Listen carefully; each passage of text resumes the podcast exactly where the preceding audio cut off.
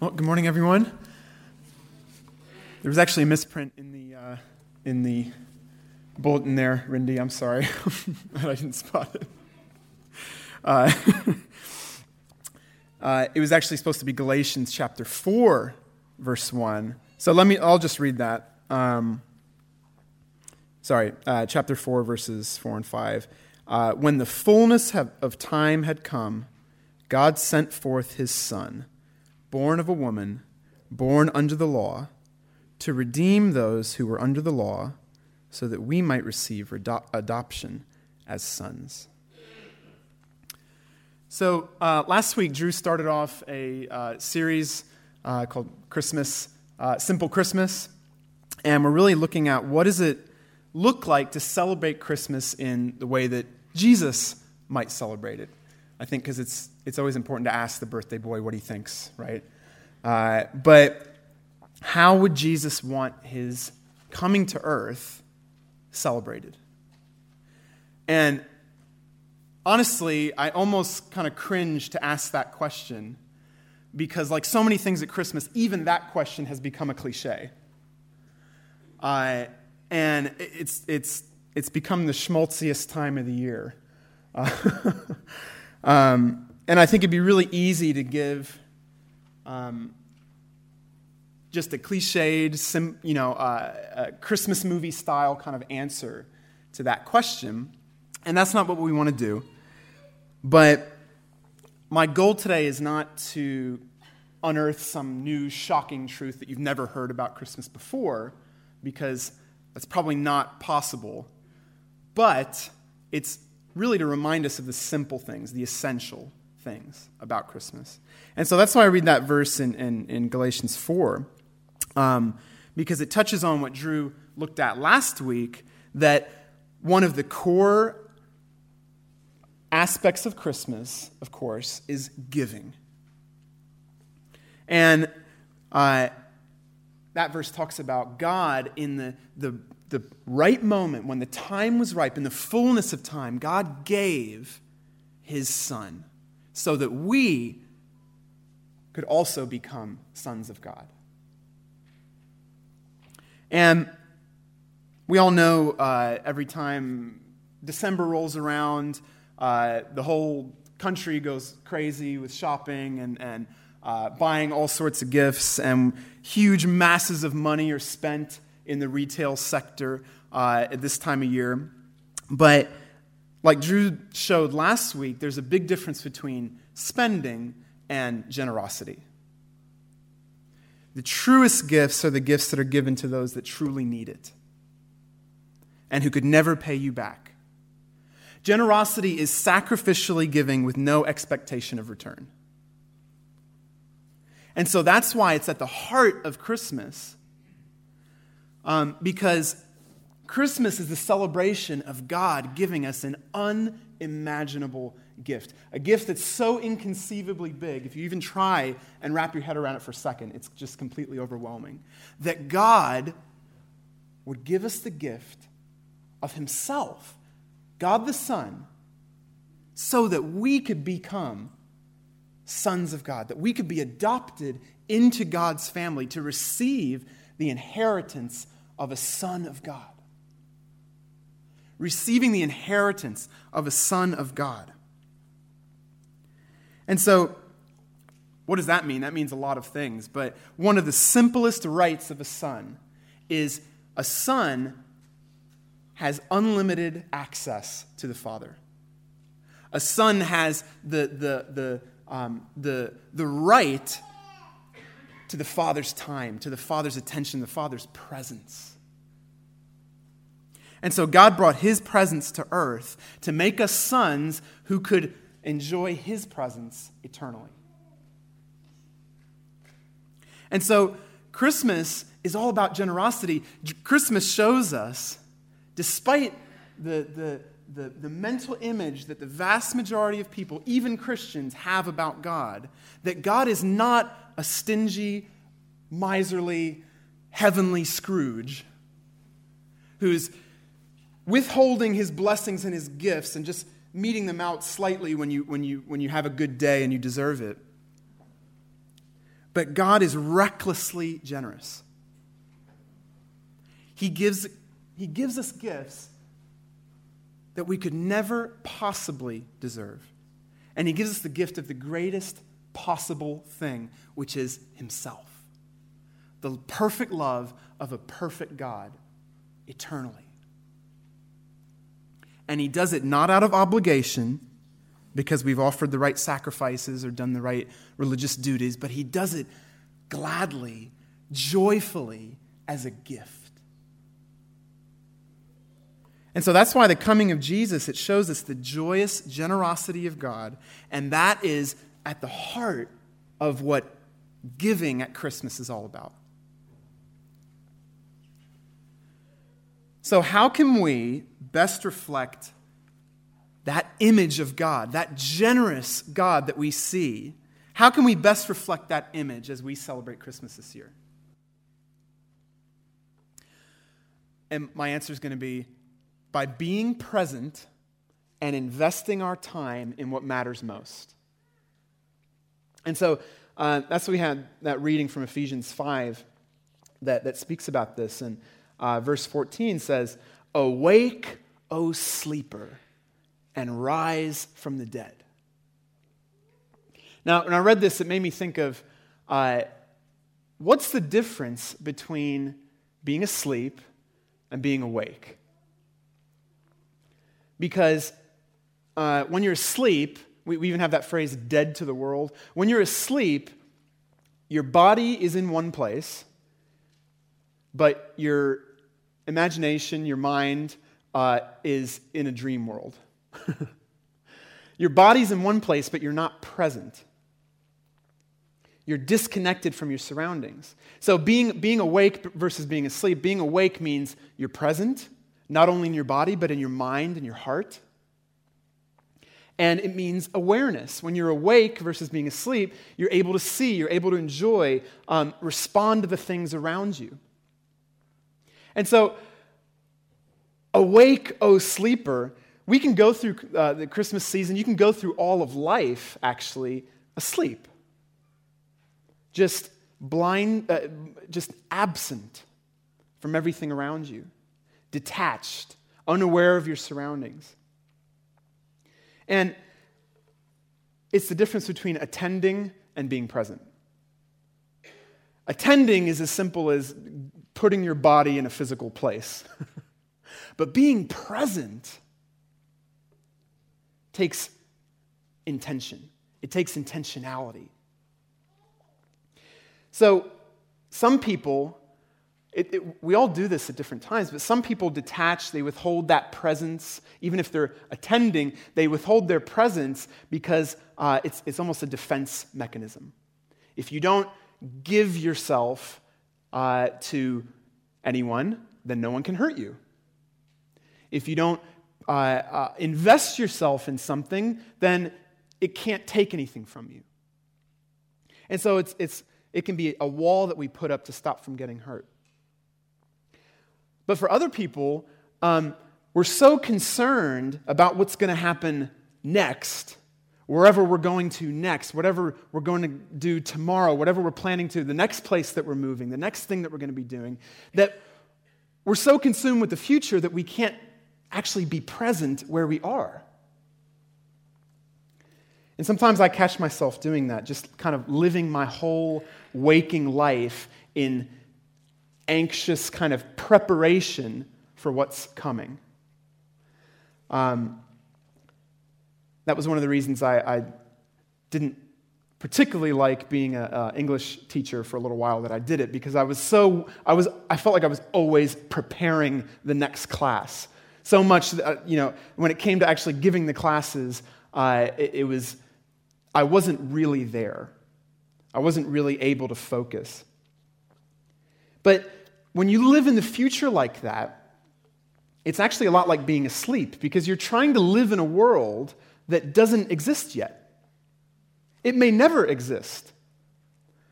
Um, we don't know what the future holds, so it's, it's, it's impossible to live in the future. But other people, um, they're, uh, uh, They're attending the present, but they're living in the past. Some of us give all our emotional energy, all our mental energy to some past hurt that we've experienced or some cherished memory that's now lost that we can't, that we're, we're constantly trying to recover. And so we end up living more in the past, looking backwards.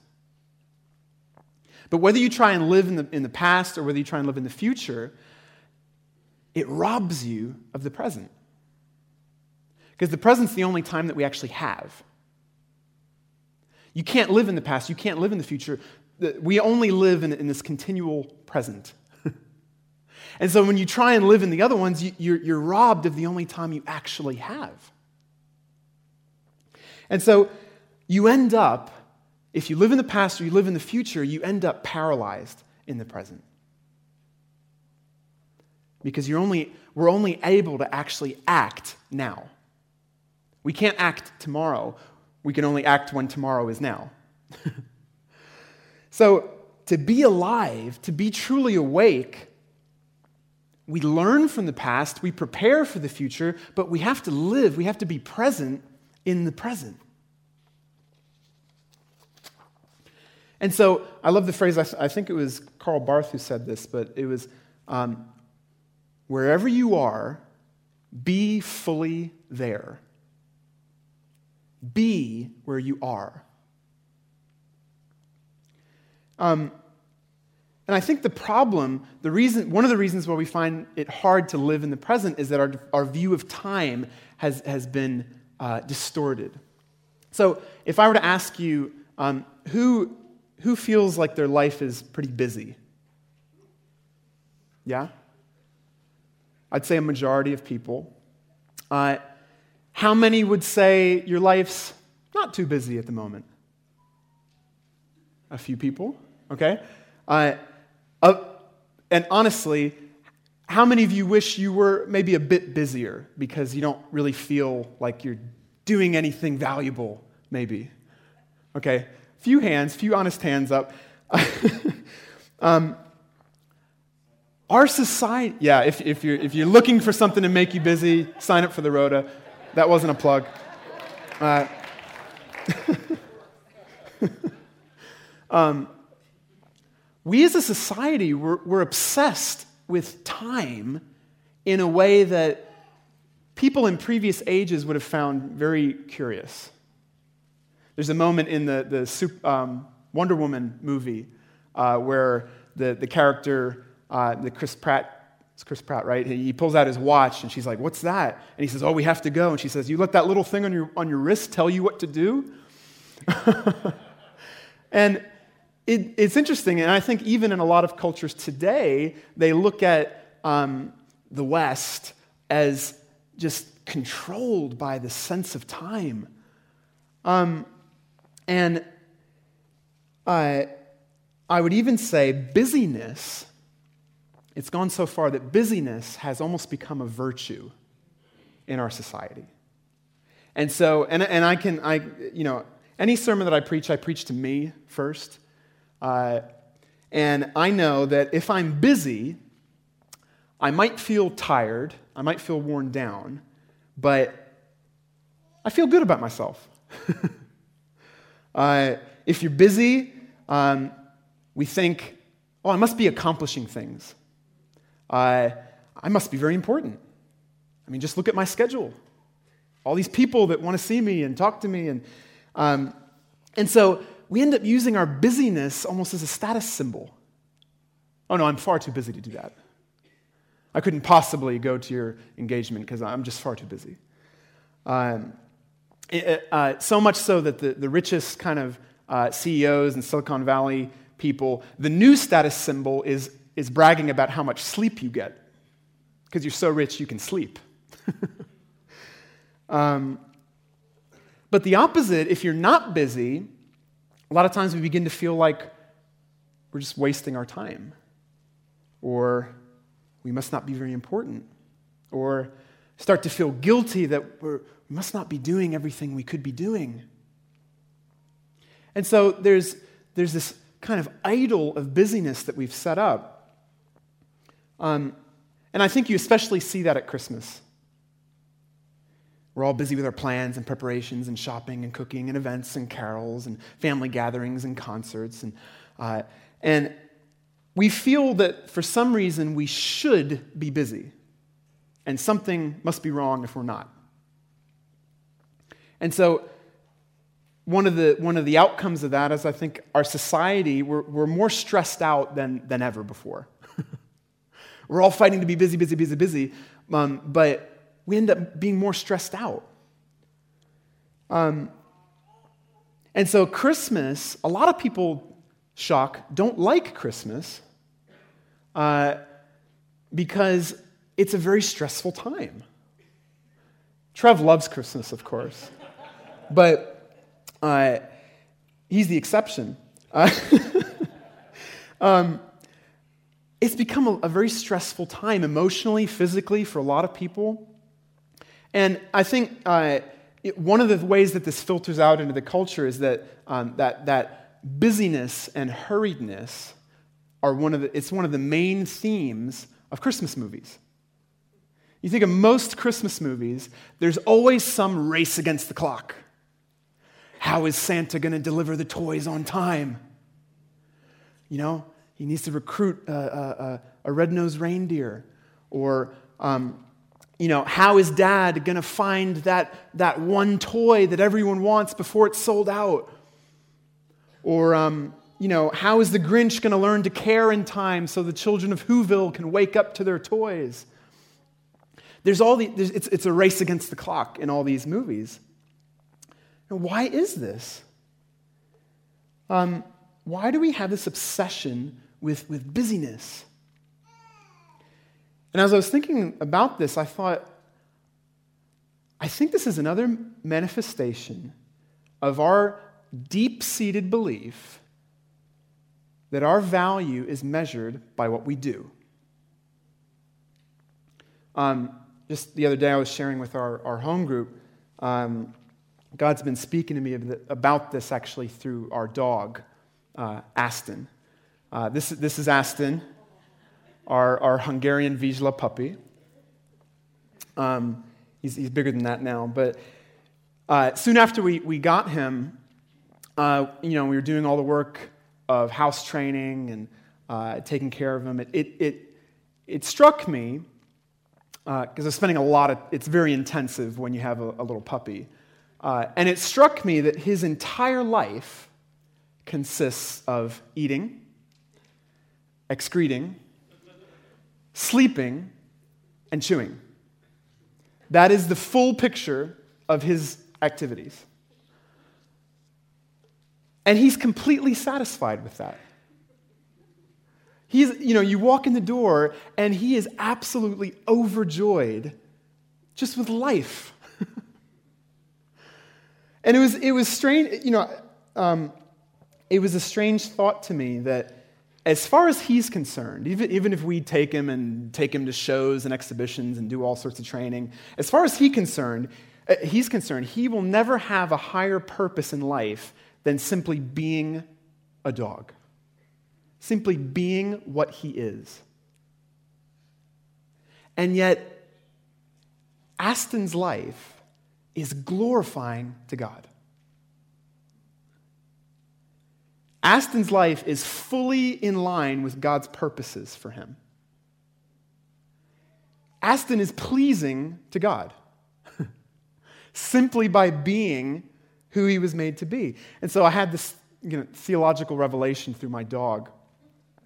Um, and you know, it seems funny, but it really did make me stop and, and think why am I so obsessed with making something of myself? Why am I so concerned with doing something with my life? Why am I anxious all the time about am I, am I doing all that I should be doing? Am I in the right place? Am I doing the right things? Um, why am I not content simply being who I am in God? Resting in His love. And that's not to say that God didn't make us with, with, um, with things to do, with purposes to, to care and cultivate the, the, the creation. But that's not our source of value. That's not our source of worth. God loves us and takes joy in us long before we can ever do anything valuable, useful. In exactly the same way as, uh, you know, uh, Selena and I, if you haven't heard, are expecting a baby.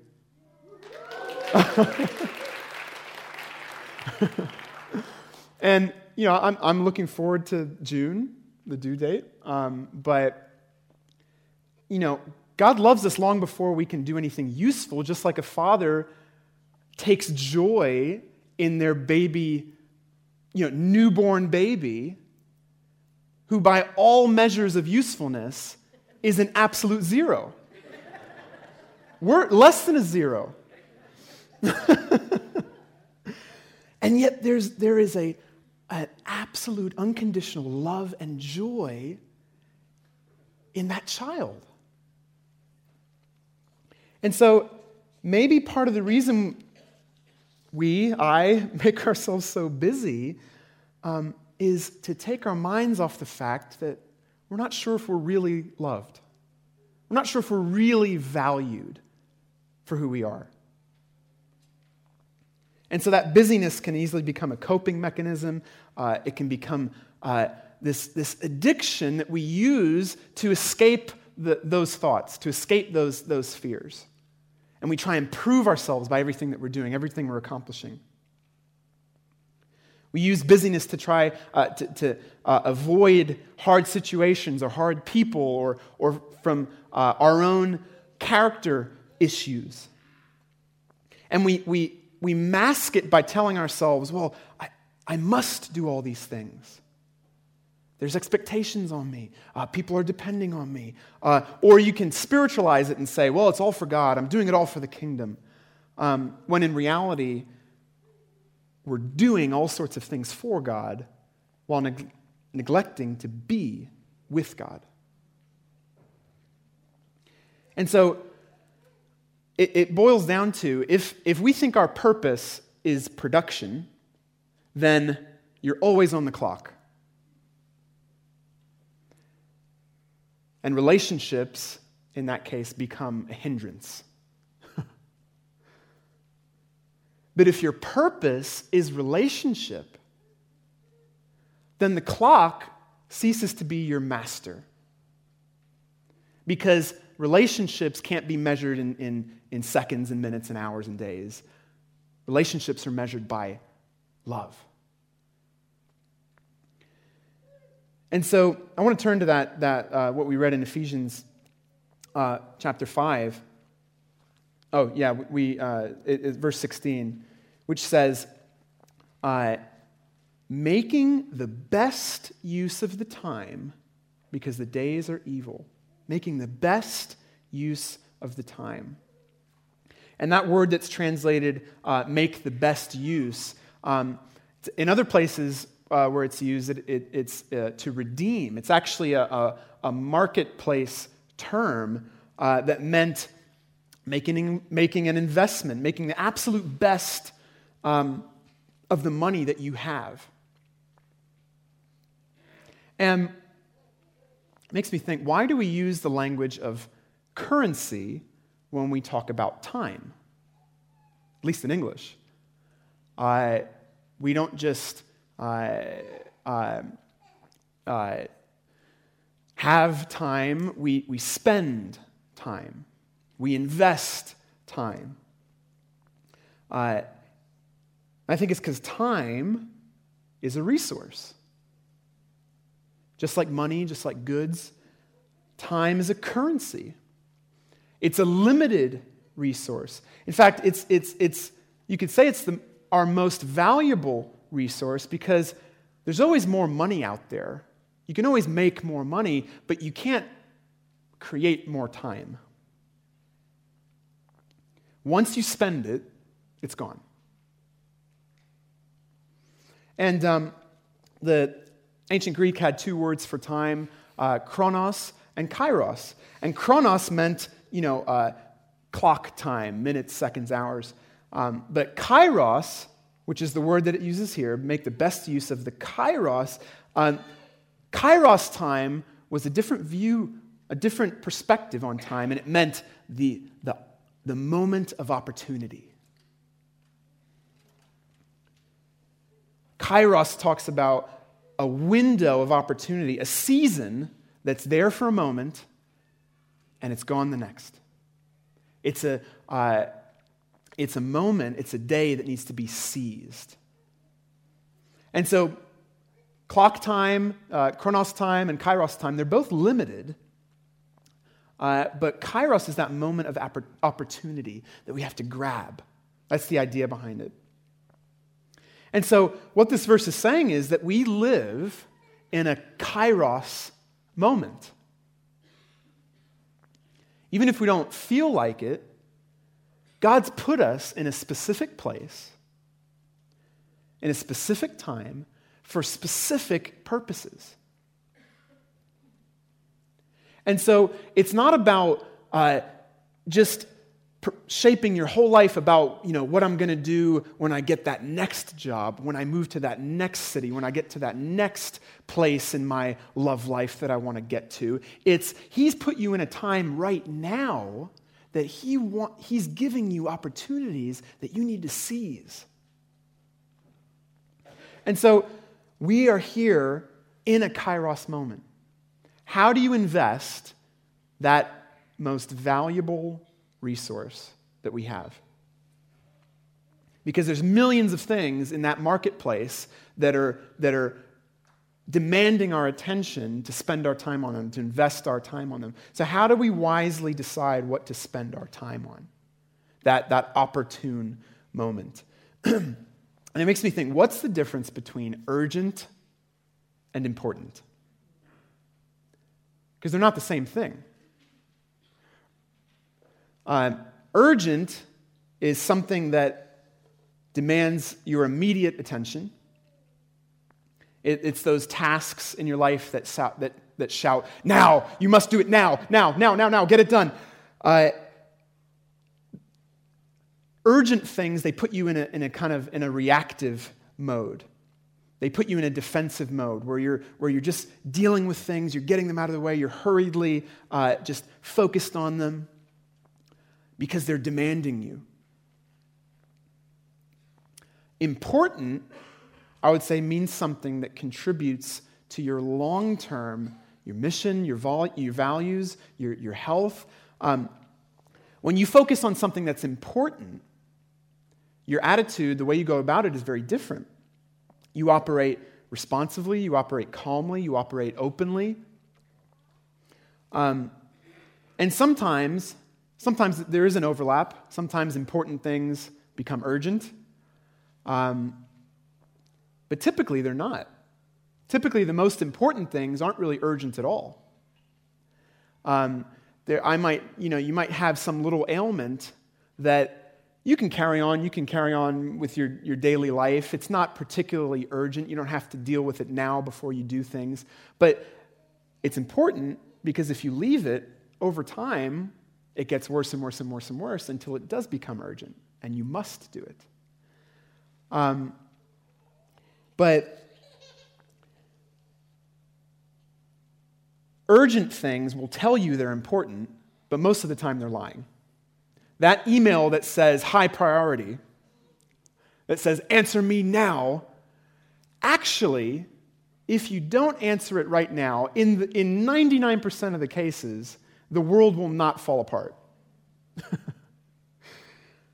um, it's very easy to become a slave to the urgent. It's very easy to live in the tyranny of the urgent. Um, and it is a tyranny because it feels like this relentless onslaught uh, of, of just demands after demands after demands. Um, so, my question is how do we live for what's important versus for what's merely urgent. And in our, in our home group, we've been following this course called Emotionally Healthy Spirituality, um, which I, I, highly recommend. Um, and uh, it's spoken to me a lot about the answer, I think, to this question. And I think the answer is finding and living in the rhythm of life that we see modeled in Jesus. The rhythm of life that we see modeled in Jesus. Because when you look at Jesus, um, you think of all the ways that you would describe Jesus. I would think one of the last ways, or not at all, would be busy. Um, you wouldn't look at Jesus and describe him as busy. He wasn't ever in a hurry. He was certainly active. He did lots of things, he went lots of places. But you never see Jesus rushing around like a headless chicken, trying to get everything done. Jesus had a rhythm to life. We see him traveling, we see him working, we see him serving, but we also see him resting, reclining at the table. We see him feasting with his, with his friends, with his family. We see him celebrating holidays. We see him taking time daily in solitude with God. There's a balance to Jesus' life um, that I find really attractive. Um, now, our, our society, we have a concept of time off, um, we have a concept of relaxation. But again, when I look at Jesus, those terms don't, they don't really sit right. I don't feel like Jesus took time off, or I, I don't feel like Jesus relaxed, even though he, he rested and we, he does all those things. So, what's the difference? Um, I think when we talk about time off and relaxing, we're usually talking about disconnecting, unplugging, maybe escaping. But I wouldn't say that describes what Jesus is doing at any point in the Gospels. And I think what we're seeing is the difference between time off and rest. Two things that we often equate, but are actually very different. Um, time off is about restoring your strength to be able to work more the next day. Relaxation is about getting your mind off things for a while so that you can go back and focus better when it's time to work again. But um, in, in Genesis, in the creation account, it says God rested. Why did God rest on the seventh day? Was he tired and needed to restore his strength? He just needed a bit of time off. Was he stressed out and needed to unwind a little bit before he could carry on focusing on creation? God stopped working. The answer is no, by the way. Um, God stopped working and rested, not because he was tired or stressed out, but because uh, so that he could delight in his work in the things that he'd made so that he could contemplate the creation and he looked at it and said, It is very good. God enjoyed what he'd made. His rest was in order to delight. Now, if it's true, as we seem to think, that life is all about being productive, it's all about productivity, then what that means is rest becomes a luxury. And we feel guilty when we rest. At least I do sometimes. Um, um, but if it's true, as God says, that life is all about relationship, it means rest is not a luxury, it's a necessity and it's a gift that He's given us to enjoy. Um, Jesus said that the Sabbath, the day of rest, was made for man, not man for the Sabbath. Um, God commanded, actually, uh, Sabbath rest in the Ten Commandments. The fourth commandment is keep the Sabbath day, keep it holy. Um, and why did he command those things? It wasn't just another religious duty to, to weigh us down, it was a gift of rest. A gift to help prevent us from making life purely about productivity, I think.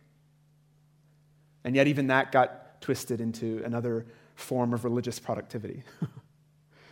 um, So, uh, rest is a necessity if life is all about relationship, because only when we slow down and rest and take time to delight and contemplate and be with people and the good things around us, that's the only way that we can grow in relationship. And that's why Jesus, when you, when you see him resting, it's not about escaping and disconnecting. In fact, when he's resting, he seems most connected to reality. God designed us with, with uh, a need for rest. And I don't know if you've thought about this before, but it's strange to me uh, to think that we spend a third of our lives asleep. 33% of your life, on average, um, you'll be dead to the world. Why in the world would God do that? That doesn't seem very efficient, right? um, you know, Apple can't design a better battery than that, but surely God could. That doesn't need to recharge 33% of the time. Why did God do that? And I think it's God's way, God's little humorous way of reminding us every single night you are not God. You are not God because you need to sleep to carry on tomorrow. I'm the one in charge. when you stop and rest from your work, guess what? The world doesn't fall apart. I'm managing quite well without you. and so we, we, we expend a lot of effort trying to deny that reality that we're not God and that we need to rest, that we, we're limited. But eventually that reality wins out. And you, if you refuse to rest, eventually you'll be forced to rest, uh, maybe permanently. Uh, but there's a freedom in accepting the reality that we are limited. It's, it, it's a freedom in accepting that not everything rests on us. That the world will not fall apart if we take a pause and enjoy what God's actually given us. It reminds us we're not made primarily for production, but for relationship. And so um, it's, it's really easy to get pulled into even a, a spiritualized churchianity uh, tyranny of the urgent, where we feel obligated to give ourselves to every pressing need around us. But look at Jesus, he didn't do that. Jesus didn't speak to every single person that he could have. He didn't heal every single person in Palestine. Um, Jesus shows us it's okay to accept our human limitations. That is actually what God has um, instituted for us. Jesus says, uh, He said to, to Mary and Martha, there's only one necessary thing, and that is to sit at my feet, to be with me, abide with me, He said. And so, doing things for God is always secondary to being with God. Our doing for God flows out of our being with God. Because relationship is what it's all about and not achievement. And so that helps us answer that question of how to make the best use of the time. Uh, uh, because in order to make a good investment, you have to know what's the most valuable thing, right? Well, how did Jesus invest his time? And when you look at his life, and you remember Jesus only had three, three years of public ministry, now imagine, imagine you're Jesus' manager. Okay, Jesus, we're going to organize your schedule. We're going to we're going to get things together. You know, we're going to get your plan together. Um, if you were Jesus' manager, how would you have organized his time? Maybe you'd have him run for politics. Maybe you'd organize uh, the, the biggest possible crowds that you could to hear him speak. You'd encourage him to write as many books as he could, get his thoughts down to pass on. Uh, maybe you'd get him to focus on the capital cities, the influential nations. Um, and those would all seem to be very wise uses of time. Uh, if you're God on earth and you only have three years to touch as many people as possible, right? And yet you look at Jesus, and he didn't spend his time in almost any of those ways. Jesus focused on developing people. He didn't run for office or lead a nation. He became a personal teacher to 12 regular guys. He didn't, run, uh, uh, he didn't spend most of his time touring as a preacher, speaking in the stadiums of Rome and Athens. Uh, Jesus spent a lot of his time speaking to individuals, to sharing meals with people. He didn't spend his time gaining all the right degrees and credentials and writing influential books. Uh, uh, he spent his time teaching, guiding, uh, discipling individual people. And I'm not saying anything against all those things. Um, it's just interesting to me how Jesus emphasized. He didn't, he didn't limit himself to just the influential places, he went even to villages that uh, weren't even on the map, that archaeologists haven't even been able to find because they were so small. Um, and the reason is Jesus knew the importance of relationship. He was all about the love of the Father, and that led him directly to a love for the people. Jesus wasn't a slave to the clock or the sundial, I guess. Uh, he ruled, Jesus ruled the time. He didn't let the time rule him. He invested that kairos season of three years into the most precious things on earth.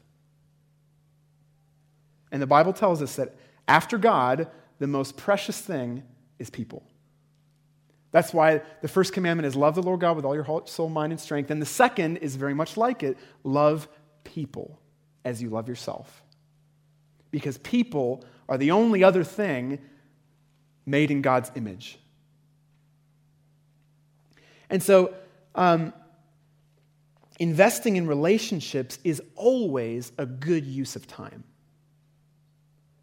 Wherever you are, for however long you were there, invest in relationships. Whether you're here, and, and this church, you know, we're, we're very, um, there's people coming and going all the time because of our, our work situations and study and all those things.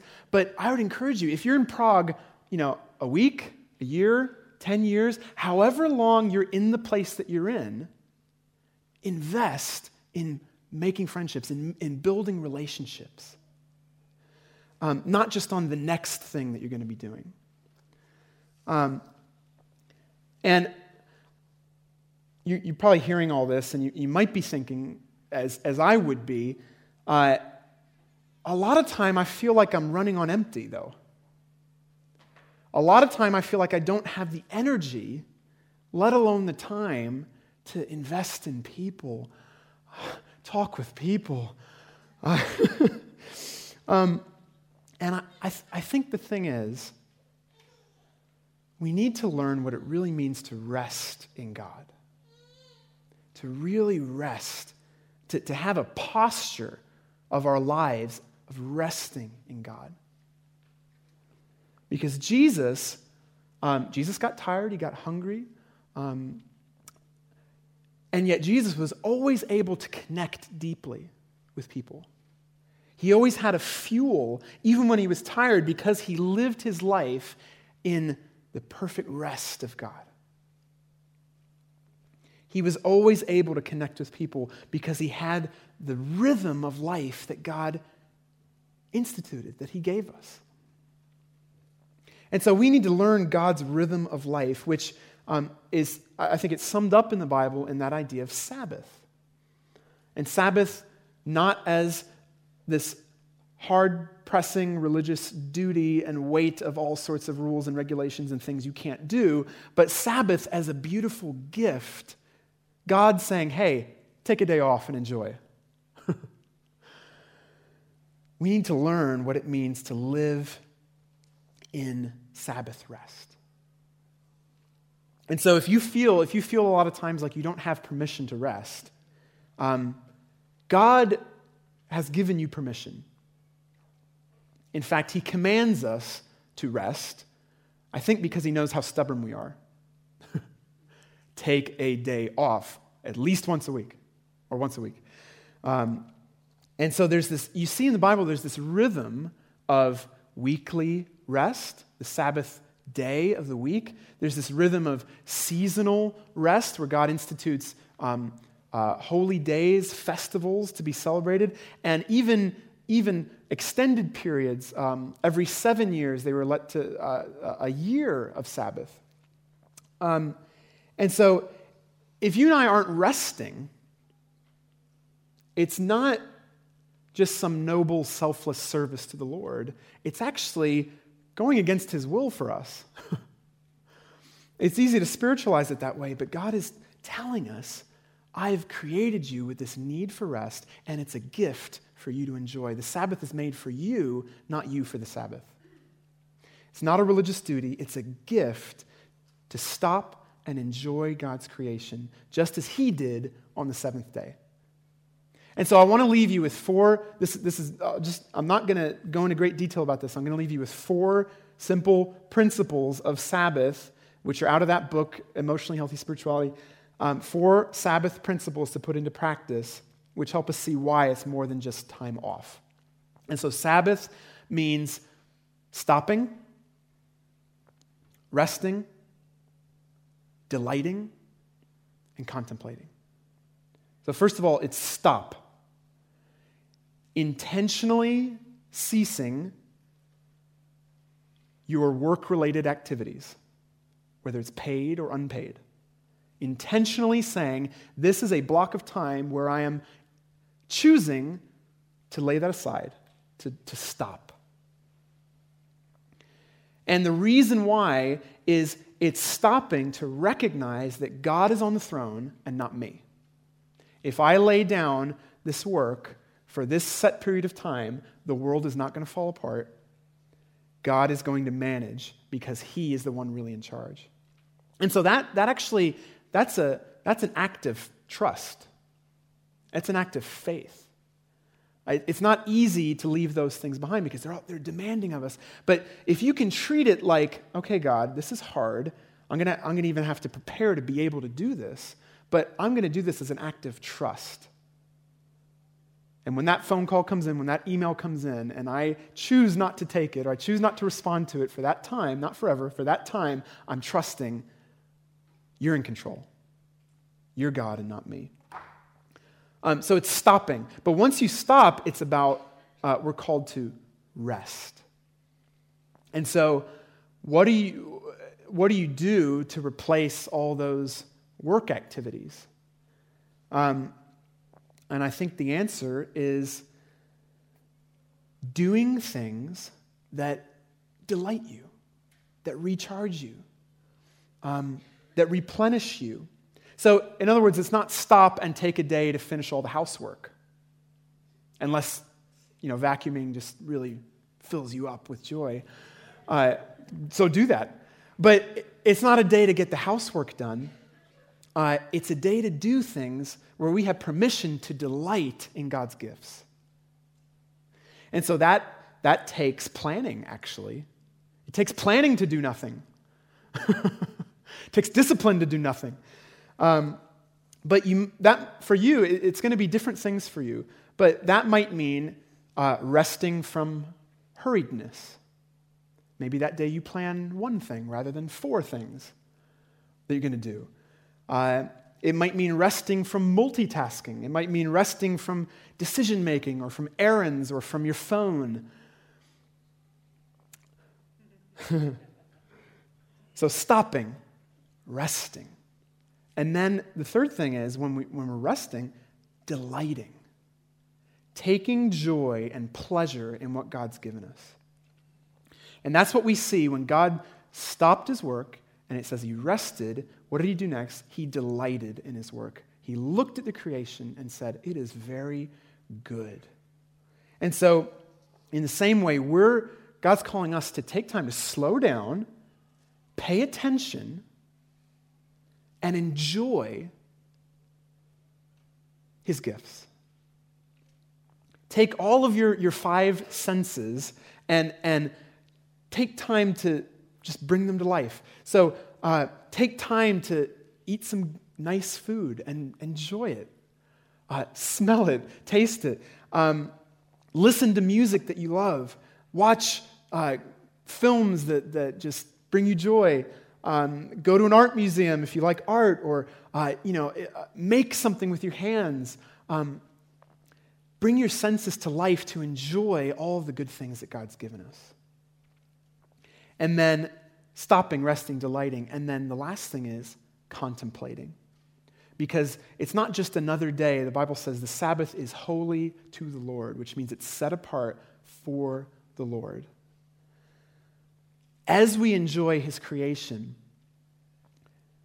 we're called to reflect on God, to be conscious of his presence with us. That as we're enjoying, we're giving thanks to the one who's given us all those things. Um, and so it, it's, it's um, stopping, resting, delighting, contemplating. If you want to read more about that, there's some great books that I can recommend you. I'm sure the library will have uh, some books that, that they can recommend as well. Um, uh, there's a library stand at the back if you're, um, if you're not aware um, after the service. But those four things, they're going to work out very differently for every person in practice. What's going to look like rest for one person might not be for another person. Um, and the day, the time that you choose for that might be different. For, for most people, it's going to be Sunday. Uh, for other people, it might be Saturday. It might be another day of the week. Depends on your particular schedule.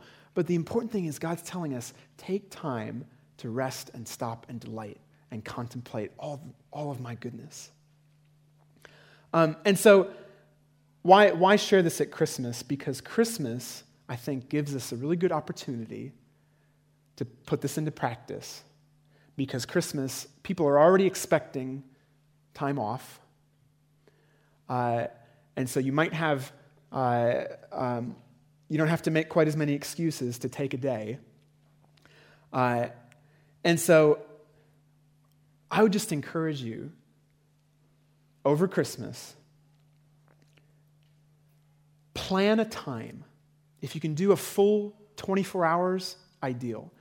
Um, but plan a specific time to practice Sabbath rest, to rest in the Lord. And that will allow you to give the gift of your presence to the people around you, to be present now in the moment to invest in the relationships around you this Christmas, and not only in all the activities, but to invest in the thing that is ultimately most important, which is our relationships, and to practice true rest in the Lord. We're going to move into a time of communion now. Um, and uh, if, you're a, if you're a member here, if you're a visitor here, and you are a, a, a follower of Jesus, we invite you to, um, to come take the, the, uh, the bread, and there's, um, there's juice or there's wine in the, in the goblets.